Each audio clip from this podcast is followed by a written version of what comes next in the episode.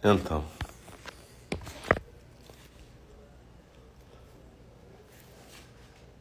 boa noite. Estamos de volta aqui.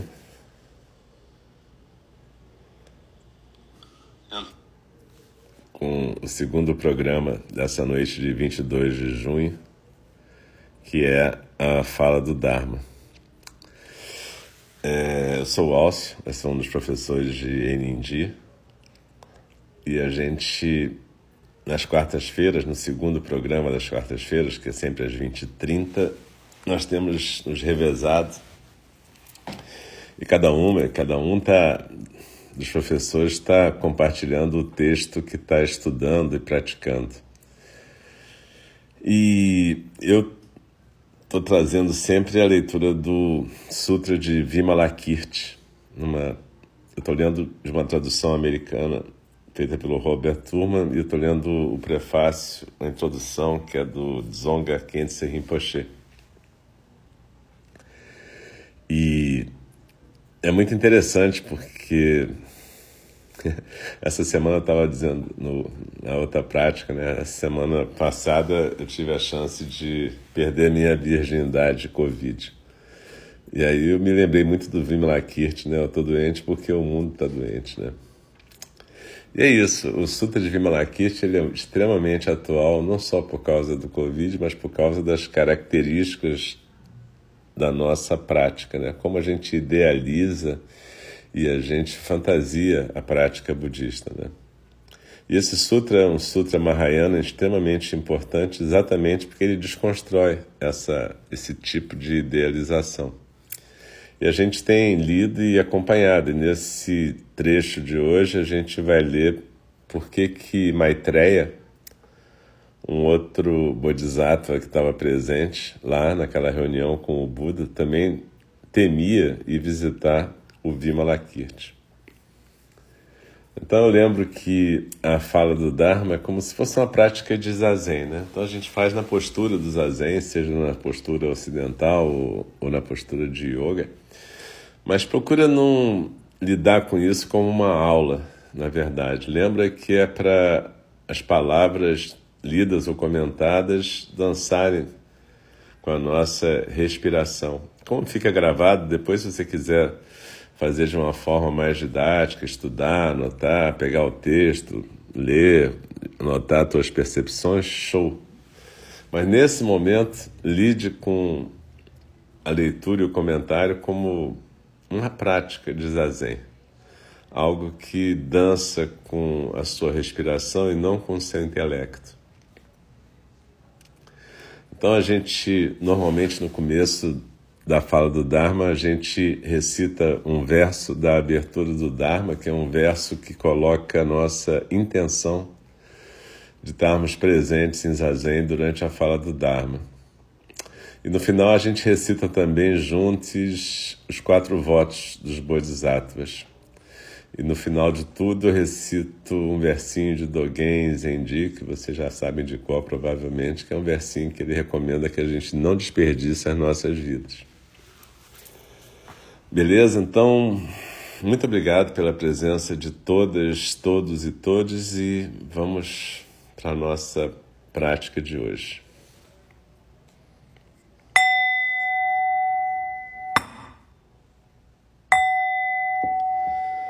O Dharma, incomparavelmente profundo e precioso, é raramente encontrado, mesmo em milhões e milhões de eras. A nós é dado vê-lo, ouvi-lo, recebê-lo e guardá-lo. Oxalá possamos verdadeiramente compreender e praticar o significado das palavras do Tathagata. O Dharma, incomparavelmente profundo e precioso, é raramente encontrado, mesmo em milhões e milhões de eras. A nós é dado vê-lo, ouvi-lo, recebê-lo e guardá-lo. Oxalá possamos verdadeiramente compreender e praticar o significado das palavras do Tathagata. O Dharma, incomparavelmente profundo e precioso, é raramente encontrado, mesmo em milhões e milhões de eras. A nós é dado vê-lo, ouvi-lo, recebê-lo e guardá-lo. Oxalá possamos verdadeiramente compreender e praticar o significado das palavras do Tathagata. Maitreya. Maitreya também estava presente no bosque de mangueiras, mas quando o Buda lhe pediu que fosse o seu emissário, mesmo o Buda do futuro, ficou relutante, porque também ele tinha sofrido a indignidade de ser corrigido por Vimalakirti Ulichavi. Isso aconteceu num dos céus no qual Maitreya, que estava ainda vivendo lá como um ser celestial, estava dando ensinamentos a um grupo de deuses e deusas sobre não mais renascer no Samsara, sobre o não retornar, entre aspas. Mais uma vez, como sempre, né, e vindo do nada, Vimalakirti subitamente apareceu diante dele. Abre aspas. Do que eu escuto então, disse Vimalakirti, o Tathagata disse que você se tornará o próximo Buda deste mundo. Isso é verdade? Fecha aspas. Fazendo a declaração de que Maitreya renasceria como o Buda na sua próxima vida, o Tathagata estava confirmando a verdade de que todos os seres do Samsara reencarnam. Ainda assim, aqui, Vimalakirti sistematicamente e extremamente bem-sucedidamente desconstrói o conceito inteiro de reencarnação. Abre aspas. O que está sendo reencarnado? Ele perguntou. Quem está sendo reencarnado? E, então, o ser reencarnado será o mesmo na sua próxima vida ou será diferente? Shakyamuni profetizou que você, Maitreya, será o próximo Buda. Você sabe o que ele quer dizer? Isso significa que todos os seres, não somente você, renascerão como um Buda. Fecha aspas. Essa é uma declaração crucialmente importante, mas Vimalakirti não para por aqui. Quando você atingir a libertação absoluta, Maitreya, todos os seres sencientes também vão atingir a realização absoluta.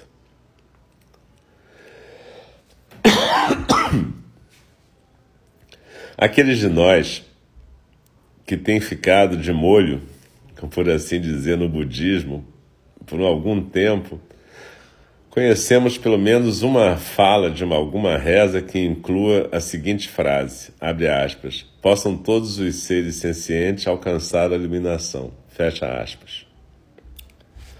Mas o que quer dizer isso? Será que a gente está rezando pela paz mundial? Será que a gente está desejando alguma coisa que a gente não acredita que possa acontecer, mas a gente reza a si mesmo porque a gente acha que isso é o certo? Mesma coisa politicamente correta a fazer? Ou tem alguma outra razão para isso? Será que alguém nessa terra ousaria sugerir que a paz mundial é inteiramente impossível? Claro que não.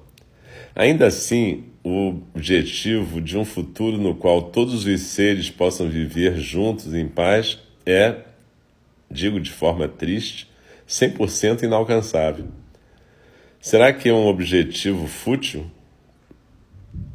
É, a, a paz mundial? Não. Assim também, a iluminação universal é cem por cento alcançável.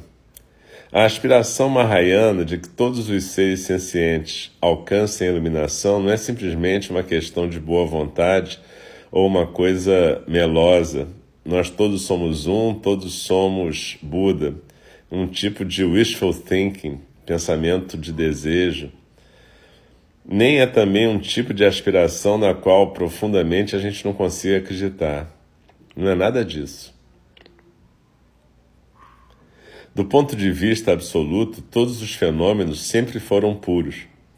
Portanto, sempre foram livres de falhas, contaminações e emoções negativas, todas as quais são temporárias. Dito de outra forma, Já que as contaminações e falhas são temporárias, elas não chegam nem perto de ser a verdadeira natureza de todos os fenômenos.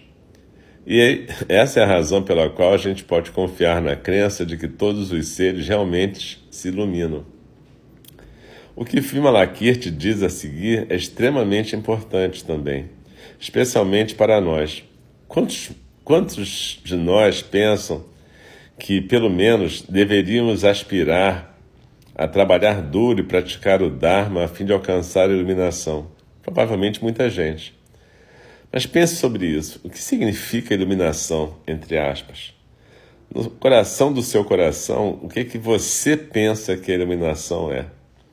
Você deseja a iluminação porque você acha que isso vai ser como tirar umas férias inimaginavelmente longas? Um tipo de intervalo infinito do, durante o qual você não tem que fazer nenhum compromisso ou nenhuma tarefa, e nem vai sofrer as pressões do samsara? A sua ideia de iluminação, então, é não precisar fazer nada, não ter que fazer nada?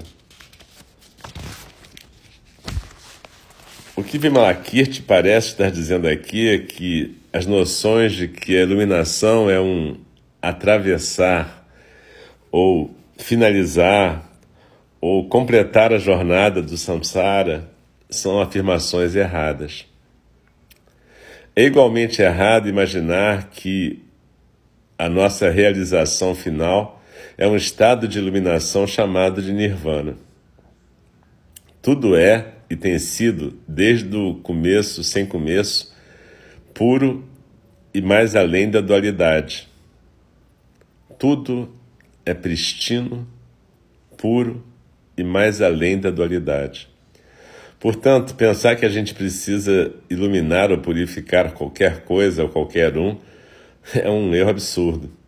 E se Maitreya está dizendo uma coisa diferente disso, diz Vimalakirti, abre aspas, você está enganando esses seres divinos. Não faça isso. Não deixe esses jovens deuses e deusas com a impressão de que a iluminação é um feriado sem fim. E aqui o Dzongsar Khyentse se coloca, em Goa, no Havaí. Abre aspas, não, não é isso. E de qualquer maneira, nenhum bodhisattva genuíno iria querer chegar nesse tipo de iluminação, porque nenhum bodhisattva genuíno ia gostar de passar a eternidade sem fazer nada. Eu acho que ele está certo, fala o Dzongsar Khyentse Rinpoche aqui. Imagine você tirar umas férias de doze anos no Havaí. Pergunte a você mesmo, quantas vezes você caminharia na praia de Waikiki antes de ficar de saco cheio?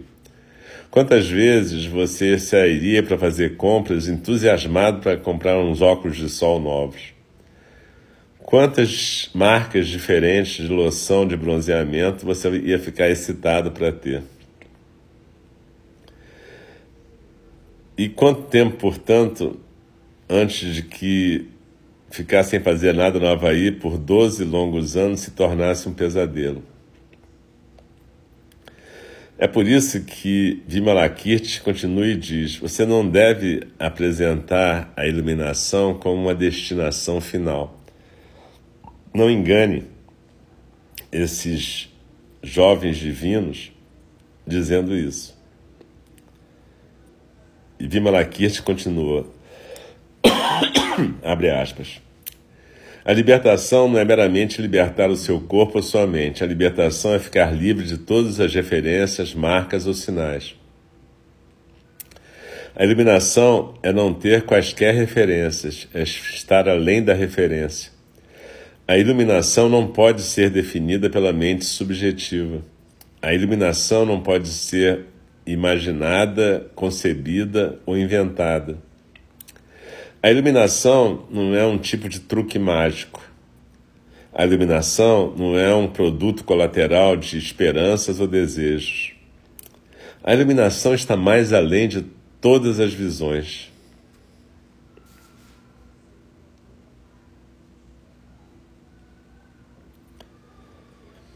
A iluminação está mais além de todas as visões.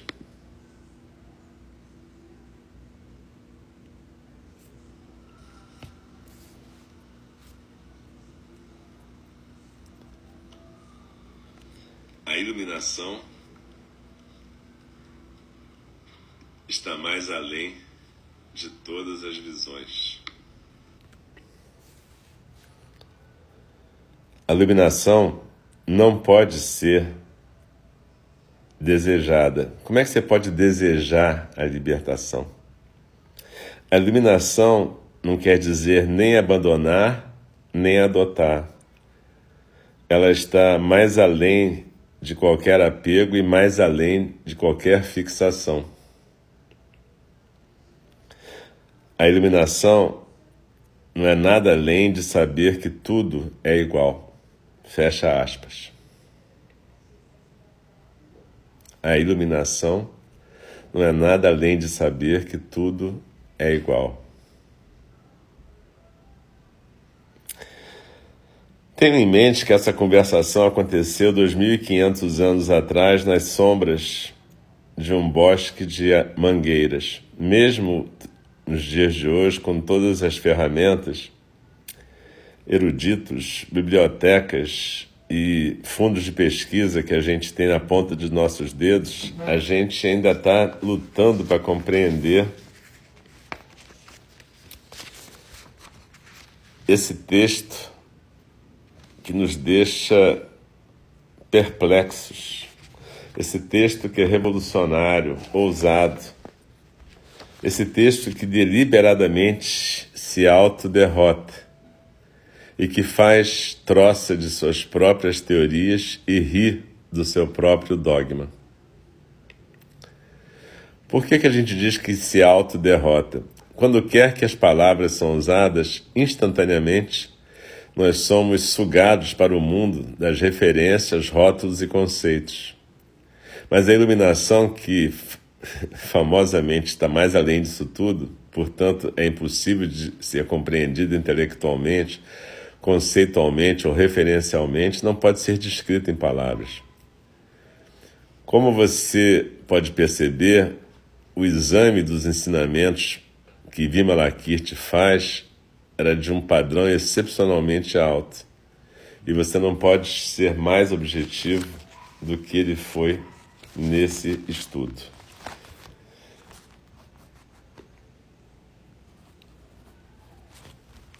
Aqui, é, Vimalakirti está dizendo para Maitreya que o que ele está diz, dizendo para os deuses e deusas sob iluminação não faz o menor sentido.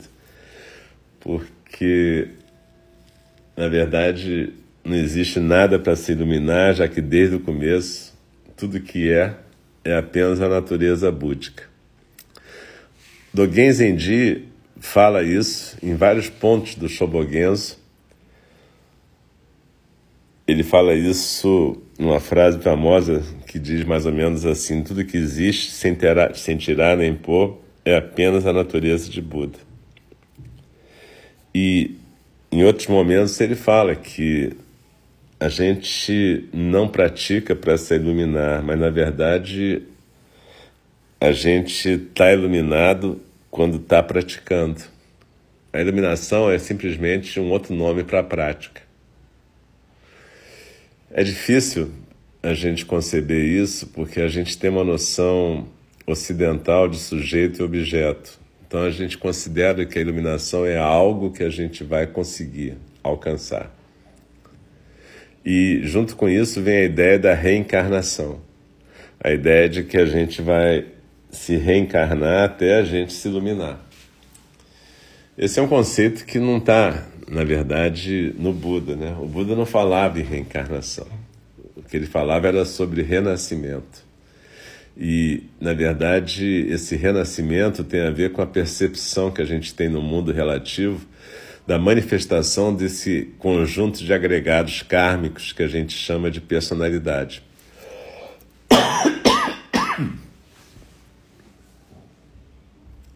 Na verdade, do ponto de vista do Dharma, não tem nem vida nem morte.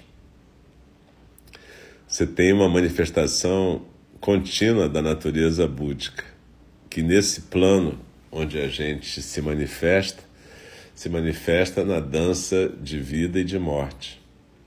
Se manifesta na dança das manifestações dos seres sencientes.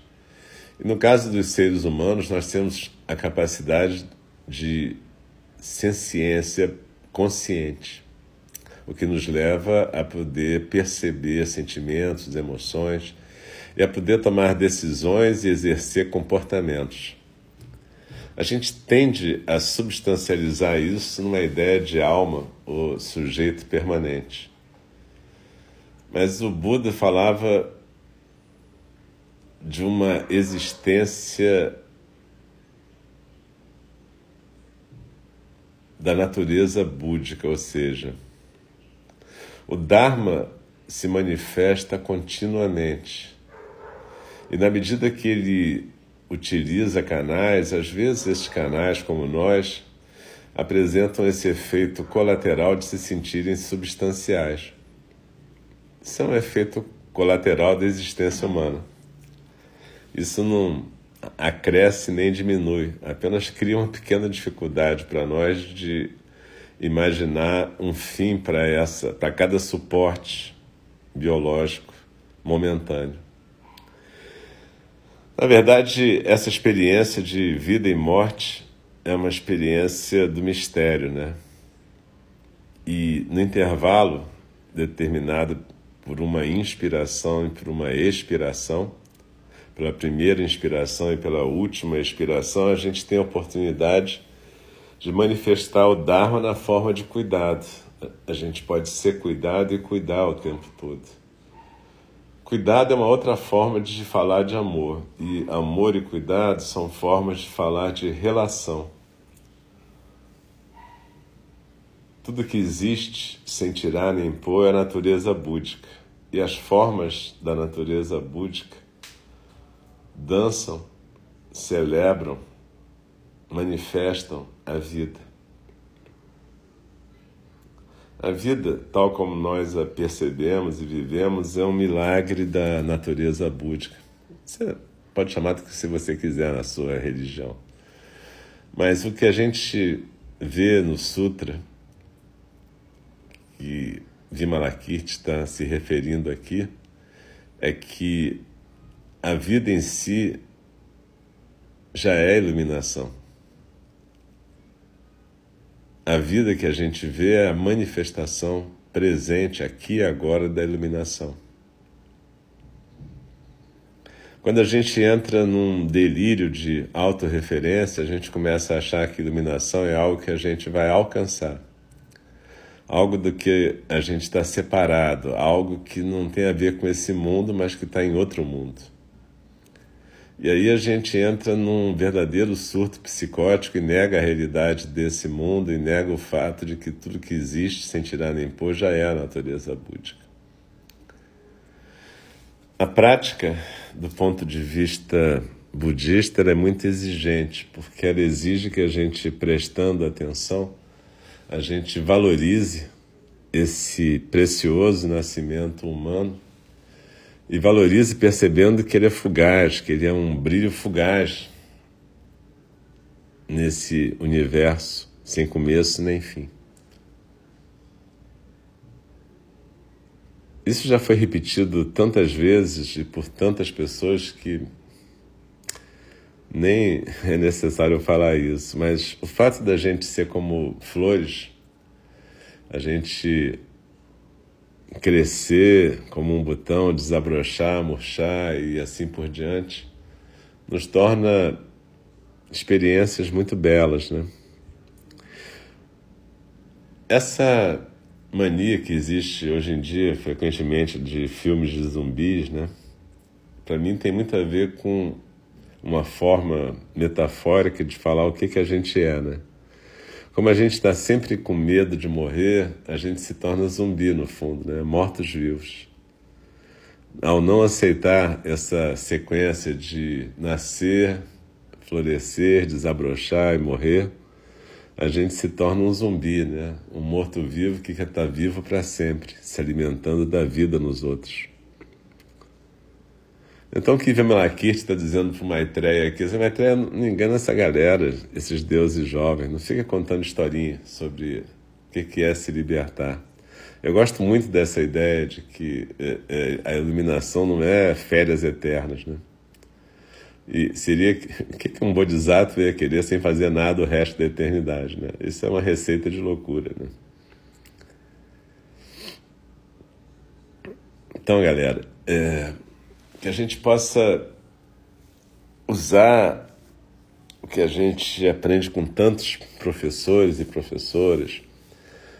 Na verdade, os ensinamentos todos se dirigem para a gente aprender, estar presente nesse espaço entre uma inspiração, a primeira e a última inspiração, e aprender a exercer o cuidado amoroso enquanto bodhisattvas. A coisa em si é simples, né? A gente complica muito, né? Teria, tem uma beleza inenarrável a gente escolher qual é o nosso caminho, né? Como é que a gente vai viver esse intervalo entre a inspiração e a expiração? Como é que a gente vai manifestar o Dharma desse cuidado amoroso? Mas é só isso, não precisa complicar demais, né? Então que a gente possa ler e reler esse sutra, praticar em conjunto, e que a gente possa ir desconstruindo certas fantasias que a gente tem sobre o que é a nossa prática, o que é o budismo, o que é a nossa religião. E é isso, então, que a gente possa praticar em conjunto, que a gente possa um dia realmente entender o que quer dizer essa frase: tudo que existe sem tirar nem pôr é a natureza búdica.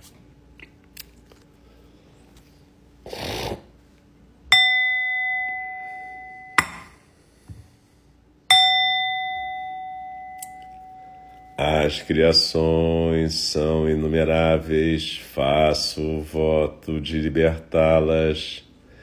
As ilusões são inexauríveis, faço o voto de transformá-las.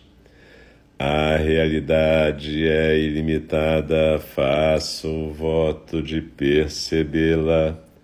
O caminho do despertar é insuperável, faço o voto de corporificá-lo.